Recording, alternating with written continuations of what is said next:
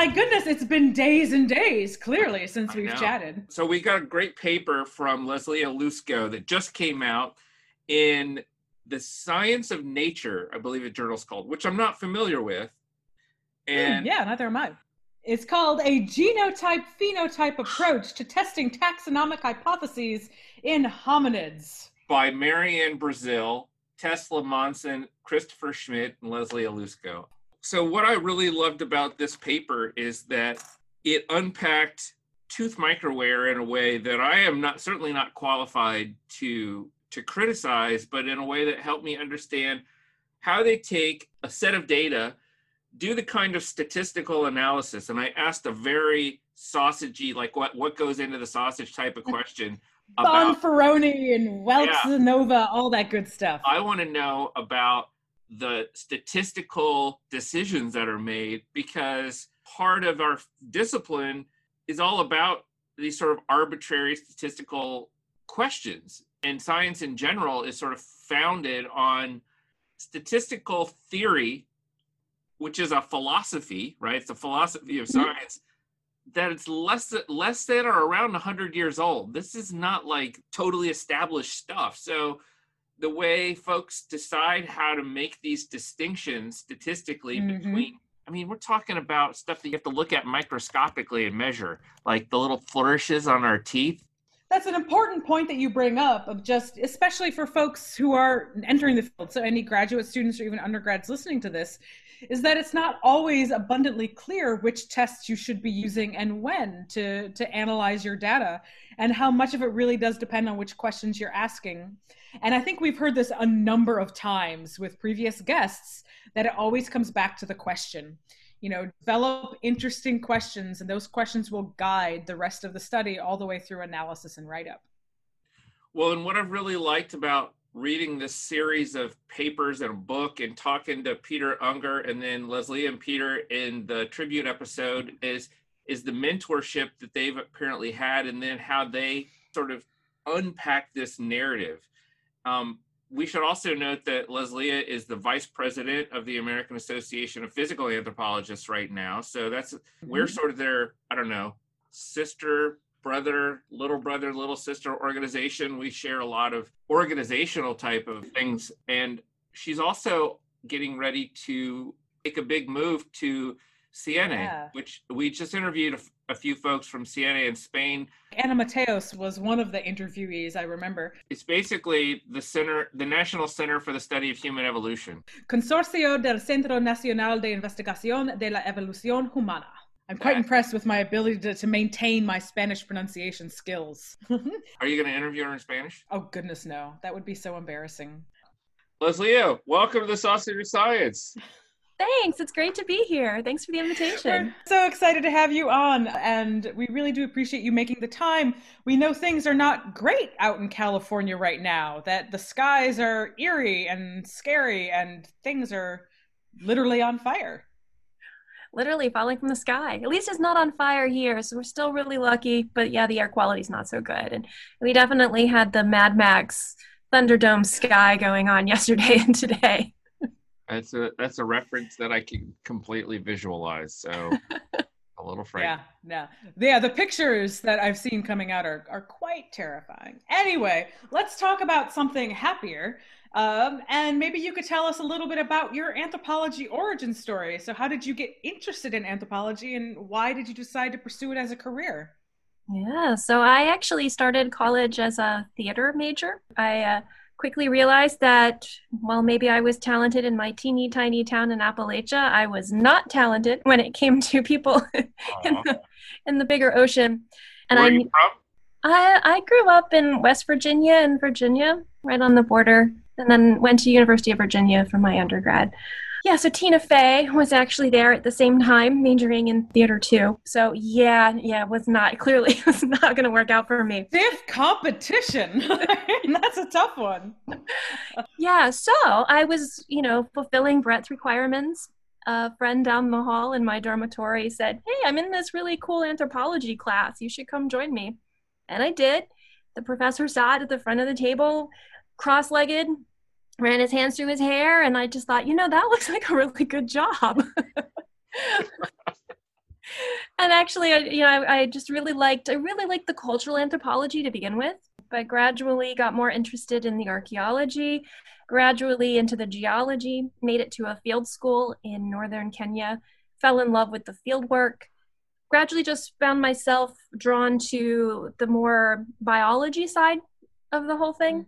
Rather than the social sciences are questions that are extremely complicated and they don't have really solid answers. And some people thrive in that and i am not one of them. I really like questions that have answers and so i've kind of veered over into that other side.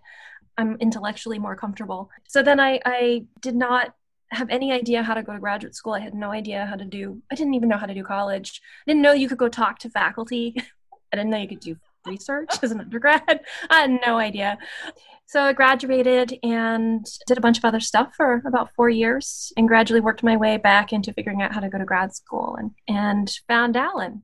I love this story because I resemble it so in so many ways. Well, I was at theater. I wanted to be a writer, but you know, basically stumbling along, not knowing anything, and realizing, wow, those people are write better than me. Focus on something to write about. The arts is very much the same question as anthropology, because in theater, you're experiencing kind of what it is to be humanity in different people's personal experiences you embody them. And but at the root of it is that what is the essential humanness of everything? Mm-hmm. And this is just the science of that right? I agree 100% and use those types of examples to try to teach a lot because having a personal experience through literature theater music is where a lot of our students can relate at the point they are you know when we see them in the classroom but I have to say, the theater background also comes in handy because I absolutely love teaching really big lecture courses. That performative art aspect of it. I know. I refer to teaching as performance. I am totally with you there. That's why I hate Zoom so much. I'm like, I can only perform this much. I love it because I get to perform while wearing sweatpants but rocking a blazer on top, and no one knows. I'm so much more comfortable performing this way. Oh man, my big lecture course turned into an online class. And so, yeah, I'm now mm-hmm. performing for a little video of myself. I miss it, although it kind of makes me wonder like, how much of the big lecture courses are us just being narcissistic, right? More than we want to admit. 100%. anyway, uh, so you shared a paper with us that was recently published in the Science of Nature called A Genotype Phenotype Approach to testing taxonomic hypotheses in hominids. And you've got a, a bunch of different co authors, and Marianne Brasil is actually the first author for this.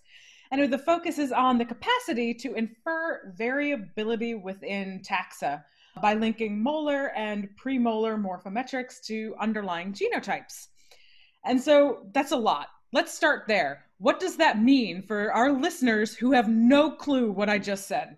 So in paleontology, all we've got to work on are the shapes of bones, right? And we kind of realized back 20 some years ago that we were just kind of making it up by the seat of our pants. Whatever you could see, that's what you measured. The more you could see, the more you could break it down into every little piece and, you know, groove and bump. Those were data. Those were insights to evolution, but we didn't actually know what causes those really a bump and a groove. I mean, what is it actually telling you? And around the time we were starting to be able to do more developmental genetics, so of Evo Devo was starting, and I was really inspired by the early work that was looking at the genetic underpinnings of body plan organization, you know, the origins of limbs, and sort of the, we were figuring out the developmental mechanisms for that. But my interests are much more in the neogene, sort of the last 10 million years. And so those kinds of genetic approaches ask the really big questions of anatomy. Why four limbs instead of six in, in vertebrates, for example, origins of limbs from fins, for example. But I wanted something much more proximal because it's being driven by questions about humans. And quantitative genetics is a really good way to do this. And so I decided to use quantitative genetic analyses to basically redefine how we characterize skeletal variation so that we're actually then assessing skeletal variation in a way that reflects the underlying genetic influences on it. So that's where I'm coming from for all of this research has been a program in quantitative genetic analyses working on teeth because teeth are the most tractable system. Because you know once your teeth erupt they don't change. You know we can see if they've broken or you've got a cavity. Mm. you can see that but they don't regenerate in the same way that the rest of the skeleton does. So plus there's a lot of teeth in the fossil record so it's a nice convenient win-win on both sides and so i set out trying to figure out new ways to to quantify variation in the dentition that are actually defined by the genetics so we did all of this quantitative genetic analysis and we came up with these two ratios that capture proportional differences in the size of your teeth. So when you look at a dentition, you, you, know you can take out all your teeth and you've got a little pile of teeth on the on the table, but they all look like separate entities, right? So it has made sense that over centuries that we've been looking at skeletal variation in teeth and fossils that we consider them as isolated, separate organs in the body. But when we start doing the quantitative genetic analyses, which enable us to take two different measurements and then see if they're correlated, if they have a, a shared genetic effect. Because what we're doing in quantitative genetic analyses is looking at patterns of inheritance. So we have these populations of individuals where we know all of their family relationships. I've worked mostly with baboons. So it's a captive colony of baboons, over 3,000 individuals. We know all of their relationships. So mom, dad, siblings, half sibs, aunts, uncles, you name it. We've got all of these family relationships. And then we can figure out if these two individuals you know they look alike do they look alike because they have a lot you know genetically in common because of their close relationships. Um, so you can then statistically estimate well it's actually maximum likelihood estimation which is kind of the opposite of statistics. It's still using these algorithms to figure out whether or not similarity in two different aspects of your phenotype are probably because you're related or because um, they have a shared genetic effect or not. So statistically. So we're doing genetics, but we're not, you know, in the lab with the pipette and the DNA, where we're doing the statistical side of it.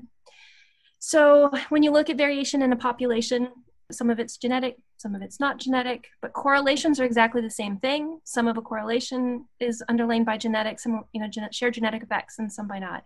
And so because of those genetic correlations, we could measure everything I could think of on the dentition and then figure out which of those are correlated because they have shared genetic effects.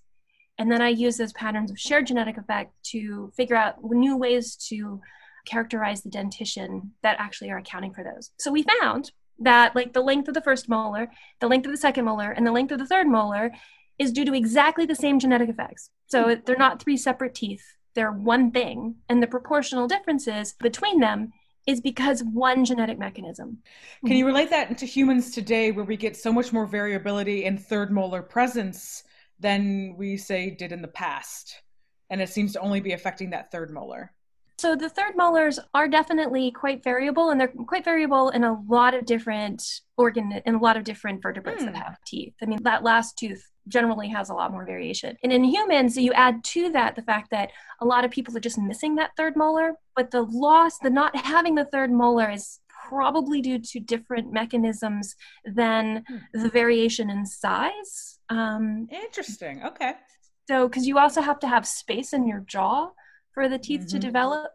And, you know, if you look at human populations prior to the Industrial Revolution, if you go back a couple hundred years when diets were really different, actually, if you go back even before agriculture, even more so into those much more traditional diets, people generally got their third molars. You didn't lose them as much. And so we think that it's probably because using your jaws to chew creates a more robust jaw that gives you then the room to actually develop a tooth in it. And if you don't have a jaw big enough for that, that seems to be leading to this loss of the third molars in modern people. So, would you consider that an epigenetic effect rather than a genetic effect for lack of the third molar? Yep. Interesting. Yeah. Cool. Sorry to go off topic there, but I'm just like, oh, as somebody who had impacted third molars that were moving backwards in my jaw, I'm quite interested in that. Yeah. Yeah. So if you had eaten a lot more carrots,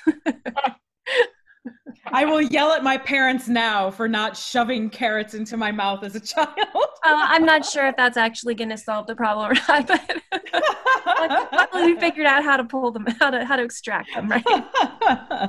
This is the sausage of science, so we want to get into the weeds or the ingredients of the sausage. So I have a seemingly mundane statistical question, but I also want to digress because you said you work with baboons, so I have a baboon question. So Robert Sapolsky described baboons as jerks, basically, which I always found in the video both charming and like, well, wait a minute. He also described a lot of variation that he found with some some events. I, so I'm just curious about your experience with baboons. Oh, my experience with baboons is, is with baboons in captivity. So we went into the cages and anesthetized them. And so my experience with baboons is with baboons that were knocked out. so they were always nice to you because they, they were, were really nice. Where's the facility where you work with them? At the Southwest National Primate Research Center in San Antonio, Texas. Huh. Um, yeah, I did a lot of collaboration with what was then the Southwest National uh, Biomedical Research Facility, and they've tech they've changed their name now to the Texas Biomedical Center. If I can segue from our earlier conversation about Alan Walker, someday maybe I'll transition to someplace and start studying something completely different for fun. Maybe it'll be baboons you know what alan told me so i had said you know my in my next life i'd really like to be either a developmental geneticist or I'd like to be a structural geologist. And he said, Well, why would you wait until then? Because you're not guaranteed there's going to be another one. Get a postdoc. and so I took that to heart. And when I came to Berkeley, I was able to hire a postdoc who does developmental genetics. And so we were able to do some work on monodelphis, looking at so, tooth development. So he meant not you go become a postdoc, but get a postdoc who has expertise that you can then learn. Oh. Yeah, the most productive relationships I've had with postdocs have been the ones that I've brought in because they have an expertise in something I'm really interested in and need a collaborator. you know, they need opportunity. And so those have been the most exciting postdoc collaborations that I've had in the lab. Note to self. I just put that into a grant writing in a postdoc, which is insanely expensive, by the way. Not as expensive as graduate students, though. Yeah. anyway, I'm going to let Chris ask his insane statistics in question because I read that and I have no idea what's going on. So. I was intrigued by the section of the paper where you and your co authors are very transparent about the arbitrariness to some extent in our statistical methodology, right? So we generally write papers mm-hmm. that use a standard p value of significance of 0.05. And there's a lot of debate about how valid that is based on what you're looking at in your theory.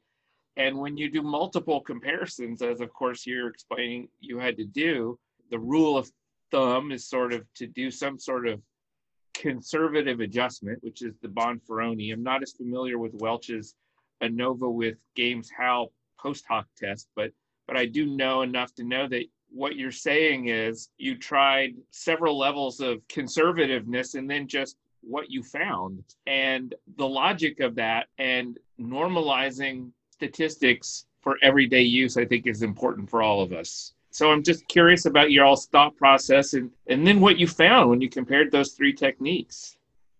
Yeah so so I'm definitely a very quantitative person. I, I definitely feel like we need in our science to be very empirical. We need some rigor that comes with statistics, but I think we also need to be very realistic that statistics is not biology. Biology doesn't conform to rules of statistics. Every statistical analysis has its pros and cons, and they have different ones.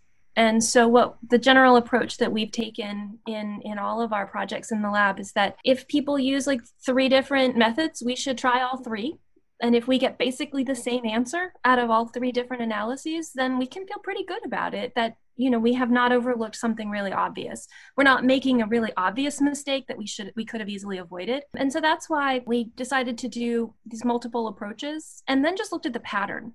And so in a sense, we do a lot of quantitative and analytical work and then we just follow the pattern rather than really relying on any one analysis. Mm so in, in some ways it's it's adding that rigor but then also adding in enough of the real worldness of biology like does this make biological sense uh, on top of that that's what i was looking for i, I wanted to hear how you rectify difference or sameness and so the description of there being a pattern resonates with me. I definitely appreciate that. So, speaking of patterns, one thing that you found in this paper is that the genus Homo is derived or unique relative to other taxa of hominids, but not that different from chimps. So, What does that mean? Yeah, I thought that was pretty interesting too. You know, we looked at the Miocene apes, we looked at Australopithecus, Ardipithecus, and that chimps and humans definitely have some similarities in this one particular ratio that we looked at which given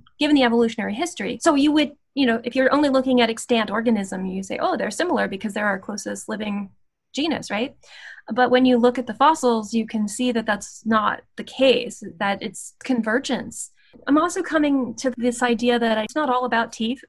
so, so much of the very what? much of the, there's more of a body attached to those teeth. No, I know, and that body in environments. What? It's heretical as someone who just got hired as a dental anthropologist. Don't tell anybody at CENIEH, okay? Okay, so yeah, but I think that we can use the variation in the dentition to get insight into other more systemic effects and so I'm thinking that these ratios that we're looking at, perhaps they have been selected on for their role in patterning the relative sizes of teeth, but I'm actually wondering if they might also be telling us some point about selection on other aspects of the phenotype. And this may actually be telling us something about perhaps growth rates in utero or mm-hmm. postnatal growth rates really early in life. So this is something that in my lab group we're starting to get kind of interested in in exploring and probing a bit. And you'll see in some of our recent papers we make allusions to this in a number of different discussion sections and haven't entirely figured out how to pursue it yet but that's where we're going. Because i had that other another project that got published a couple years ago looking at using the pleiotropy so these shared genetic effects on the dentition with other ectodermally derived structures. So teeth form from the same developmental system as hair and sweat glands and mammary glands.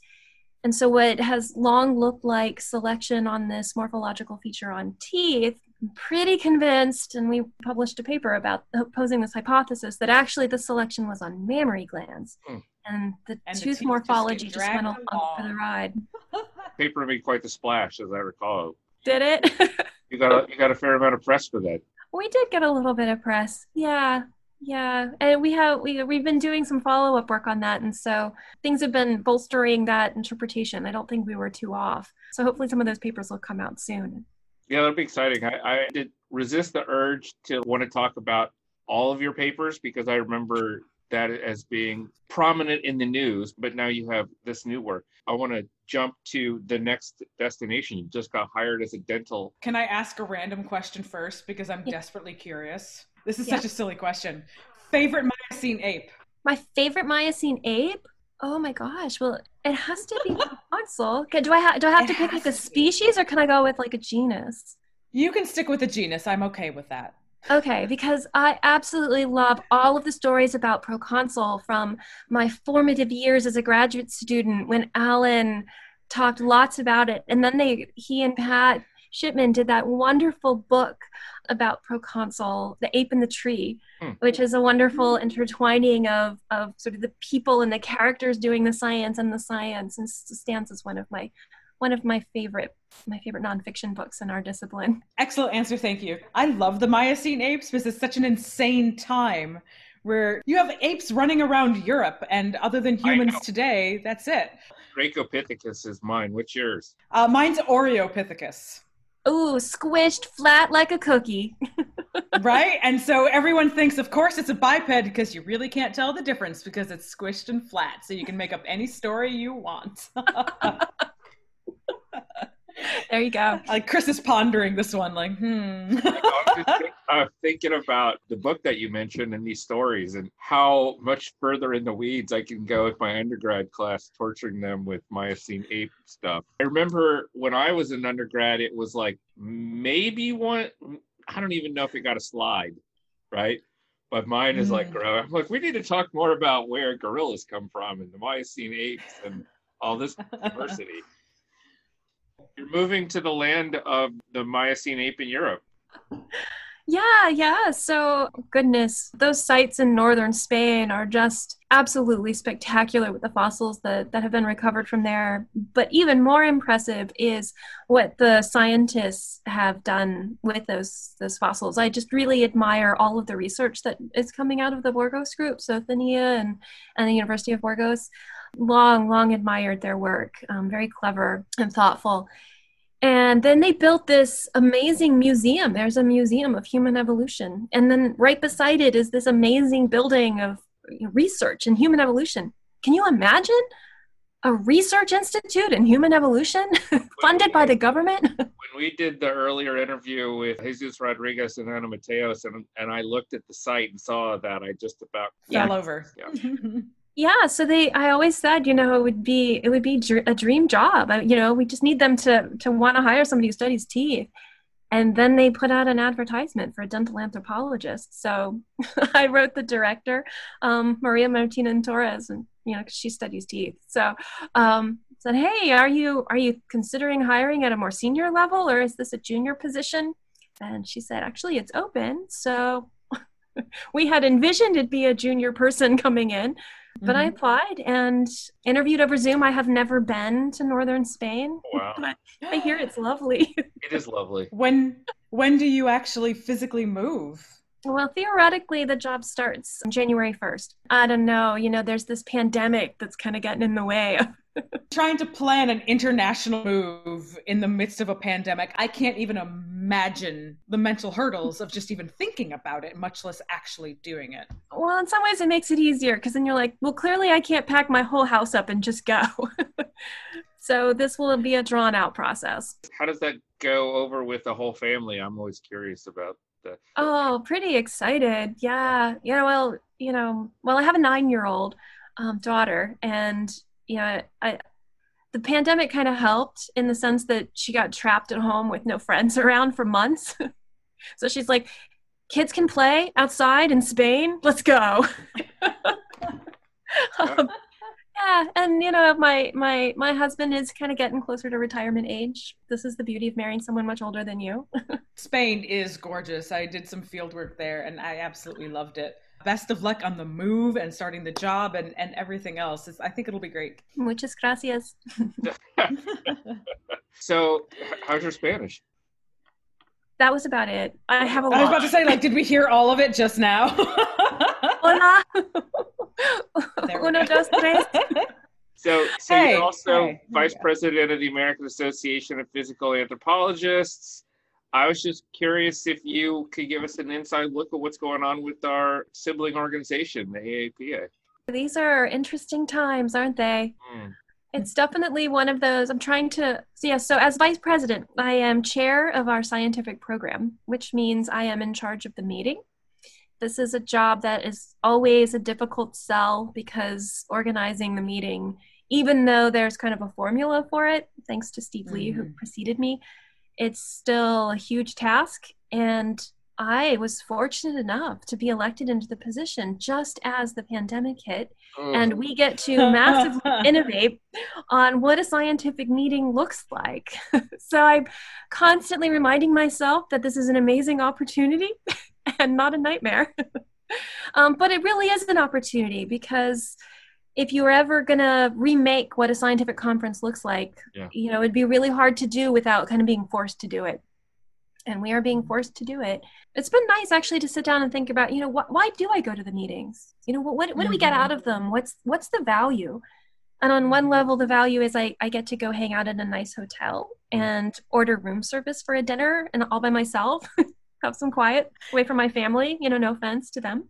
Love them dearly, but still, and then the other value is just figuring out how to connect with people connect with people that you want to connect with people you you always like to connect with people that you should connect with but you don't know they exist we, we can't do anything remotely virtually that addresses the hotel you know quiet time away from your right. family kind of space but i think we might actually be able to make it even better in terms of the intentional networking and connection building mm.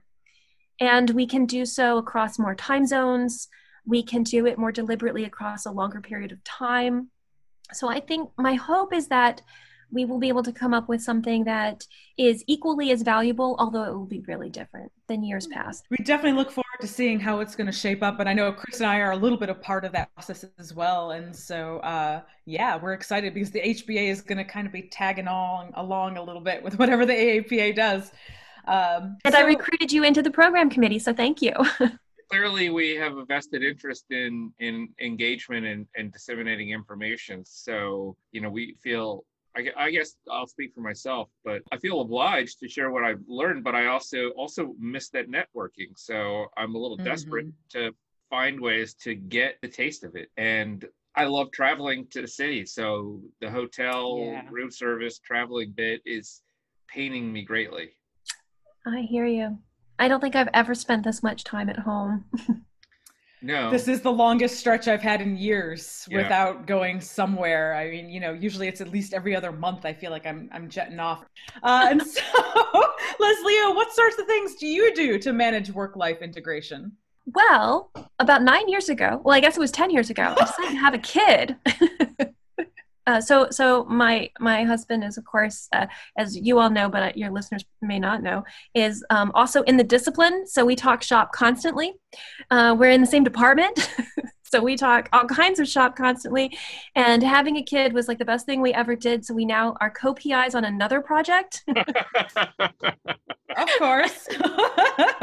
But at least we didn't need human subjects approval right?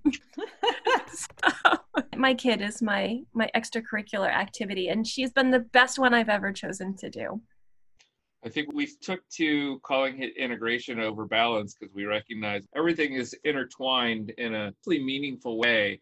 But then also, when it comes to things like uh, family, we sort of fall forward based on the needs of those family members, be it father, a parent, a dog, a cat, a kid. They all have needs that need to be met right now. Which is why I came to my office for this interview because too many cats, too many kids. well, we want to thank you for for joining us again. It's been wonderful. Thank we you so much. It's been such an honor. I really appreciate being asked to be here. You you are you're always welcome, and we look forward to hearing more when you get to the other side of the pond. Yeah, we'd love to do another interview once you get settled in, well settled in. Ooh, that would be fun. That would be fun. Yeah. Well, thank you so much. I want to go to that museum and do an interview there, Kara. What do you think about it? There that? we go. On site interview. We got to make that happen. And we'll give you a tour around the facilities. I hear they're lovely. oh, we do need to do this virtual tour for uh, the Soft Science podcast, Chris. We got to do it.